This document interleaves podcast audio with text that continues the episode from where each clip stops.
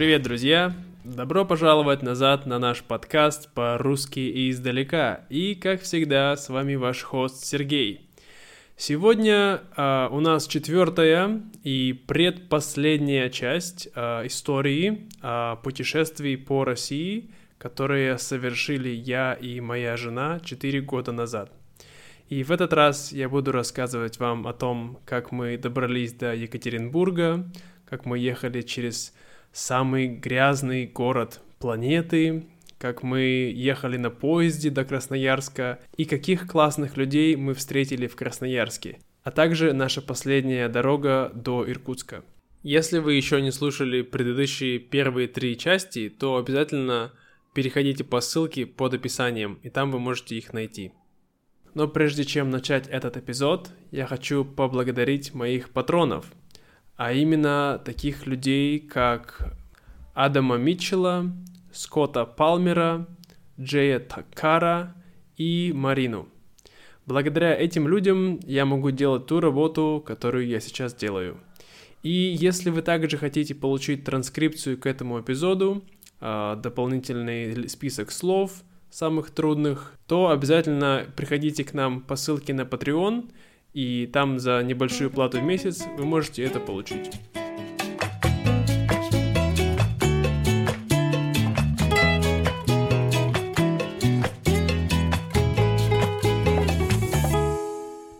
Итак, прежде чем мы начнем, я хочу объяснить некоторые трудные и редкие слова. Первое слово «очистные сооружения». Очистные сооружения – это такие э, здания, которые делают э, на заводе, чтобы, когда завод производит какие-то вещи, чтобы он не загрязнял природу очень сильно, чтобы они очищались. Следующее слово в тихушку. В тихушку значит очень тихо, незаметно от кого-либо. Следующее слово вымотанный или вымотан значит, что ты очень устал, невероятно сильно. Следующее слово укромное. Укромное значит спрятанное, которое никто не видит. Укромное место, да, например. Откуда не возьмись. Откуда не возьмись значит, что что-то появилось, и мы не заметили, откуда это пришло, да? Весь вечер напролет означает, что я что-то делал весь вечер без остановки. И второе дыхание означает, что у меня появилась заново энергия, да, что-то делать. Второе дыхание. Ну что, давайте слушать эпизод. Поехали. Мы стояли вдоль лесной дороги, выйдя за пределы музыкального фестиваля, и ждали, когда кто-нибудь остановится и подвезет нас в сторону Екатеринбурга. Ехать нам надо было около 250 километров, что весьма реально проехать за один день автостопа. К счастью, нам не пришлось долго ждать, и остановилась одна женщина, которая жила в Миасе, и согласилась нас подвести до туда, а это нам по пути. Я мало что помню про эту женщину, но она была того возраста, когда ты никогда не знаешь, как правильно обращаться, на «ты» или на «вы». То есть слишком молодая, чтобы быть моей мамой, но слишком взрослая, чтобы быть моей сестрой. Однако она была очень милой и приятной, а это самое главное. После того, как она высадила нас на окраине города, мы быстро поймали другую машину, в этот раз это была рабочая машина, в которой ехал мужчина прямо до Екатеринбурга, чему мы, конечно же, очень обрадовались. Примерно после 30 минут езды от Миаса природа вокруг начала кардинально меняться. Исчезли деревья, горы стояли лысые, и воздух был какой-то странный. Дело в том, что мы проезжали город Карабаш – который считается по некоторым источникам одним из самых загрязненных городов мира. В этом городе вот уже сто лет работает завод по производству меди, у которого до недавнего времени отсутствовали какие-либо очистные сооружения. Поэтому все отходы этого завода оказывались в воздухе, в воде и в земле этого города и его окраин. После того, как мы проехали Карабаш, вновь начали появляться деревья, лес и чистый воздух. Когда мы приехали в Екатеринбург, было уже послеобеденное время. У нас был хост, Андрей, который оказался невероятно добрым и щедрым человеком. Он снимал одну комнату в квартире с другими людьми, и тем не менее он был рад делиться немногим, что он имел. Он также был вегетарианцем, что было здорово для нас. Он посоветовал нам посетить некоторые места, кафешки и рестораны. В Екатеринбурге я был уже во второй раз, однако, так же как и в Казани, я провел очень мало времени в первый раз. Сам город очень интересный в том плане, что он совмещает европейские черты с азиатскими. Это старый русский город с историей, но в то же время сам дух города какой-то более провинциальный, сибирский, что ли. Нам понравилось гулять по городу и наслаждаться его аутентичной атмосферой. Вновь я почувствовал что-то схожее с моим родным Иркутском – Вечером следующего дня Андрей пригласил нас на вечеринку к своим друзьям в индийском стиле. Там мы готовили индийский дал, это такой суп из чечевицы, играли в игры и разговаривали с людьми. Мы долго не могли решить, куда же нам ехать дальше. Изначально мы планировали ехать в Тюмень, Омск, Новосибирск, но Туи, моя жена, немного устала от такого долгого и интенсивного путешествия, и мы решили поехать на поезде до Красноярска. Мы купили билеты онлайн, поблагодарили Андрея за гостеприимство и поехали на железнодорожный вокзал. Дорога из Екатеринбурга до Красноярска занимает 33 часа поездом, а это значит, что две ночи мы провели на поезде – когда мы зашли в вагон нашего поезда и нашли наши места, рядом с нами была группа немолодых женщин за 50, которые в тихушку пили водку, пока никто не видел. Дело в том, что в российских поездах с недавнего времени пить алкоголь запрещено. Поэтому эти женщины чувствовали себя как школьницы, которые скрываются от учительницы – Перед тем, как поезд отправился, одна из этих женщин выбежала из поезда, и они остались втроем с нами. Время было уже позднее, поэтому мы все легли спать. На следующий день мы познакомились с этими женщинами. Они ехали к их подруге на юбилей в Красноярск. Они оказались очень веселыми и общительными людьми и спрашивали меня много вопросов о моей жизни, а также о моей жене. Ехать в поезде может быть очень приятным делом, а может и не быть. Для нас эта поездка оказалась нелегкой.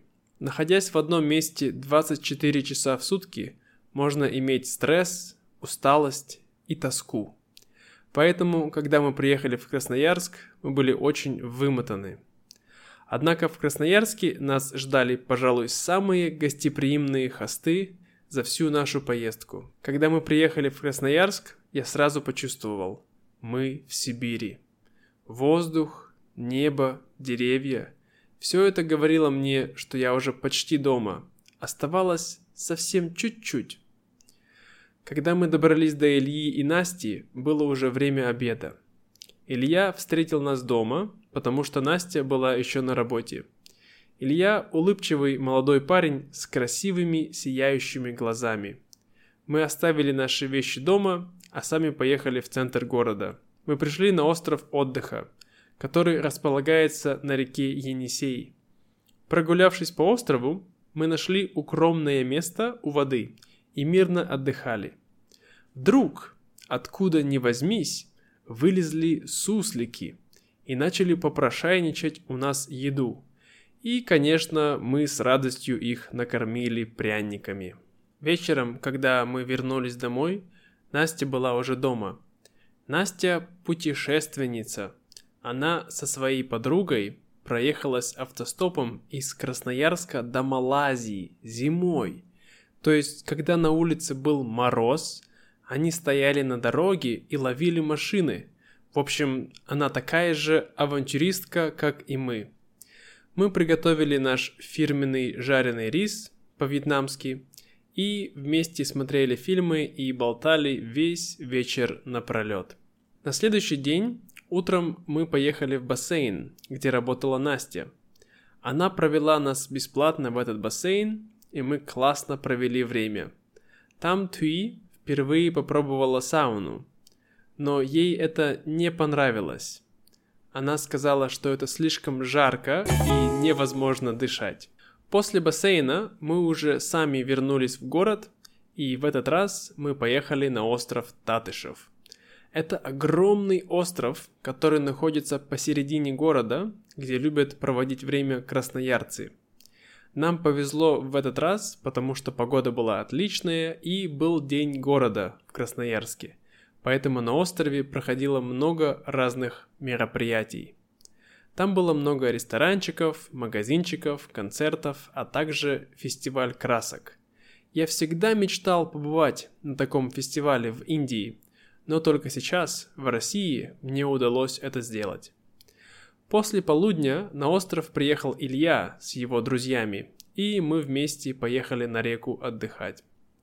Вечером, когда мы вернулись домой, мы снова болтали и хорошо проводили время вместе с Настей и Ильей. На следующий день нас ждал последний отрезок пути до дома, а именно тысяча километров. Расстояние невозможное проехать за один день, но нам улыбнулась удача. Настя и Илья отвезли нас на машине за город, на трассу, где нам было очень удобно стопить. Попрощавшись с ребятами и поблагодарив их за такой душевный прием, мы начали ловить машины – мы быстро остановили грузовичок, в котором ехал мужчина в сторону Иркутска. Он провез нас километров 200 или 300, а потом, когда он нас высадил, буквально через пару минут нас подхватил другой дальнобойщик, который ехал прямо до Иркутска. Вот нам повезло-то.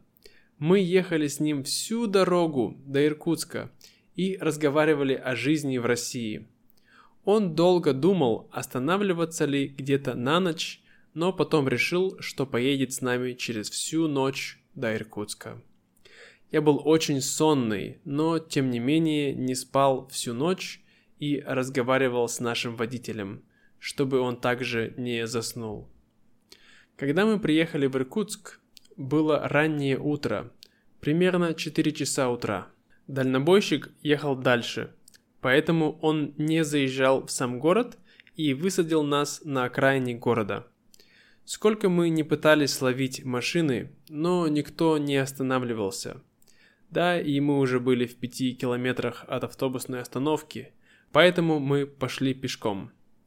Тви немного поспала в машине, но я не спал совсем и был очень усталый.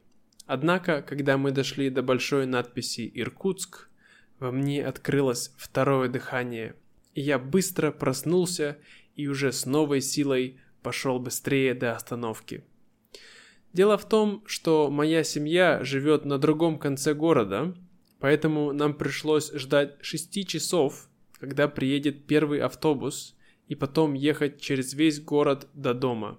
Было неповторимое ощущение, которое ты испытываешь, пожалуй, только несколько раз в жизни – когда ты после очень долгой дороги, наконец, возвращаешься домой.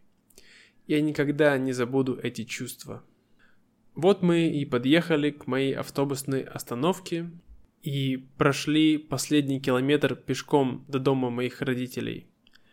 Они были еще дома, не уехали на работу.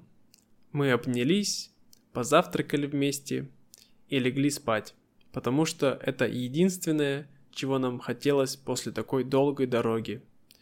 В заключении хочу сказать, что это было невероятное путешествие, которое помогло мне узнать больше о моей родной стране, о моих отношениях с Туи и о себе самом.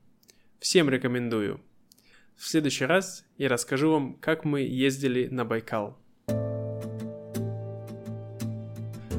Ну вот, друзья, это все на сегодня. Надеюсь, вам понравилась эта история.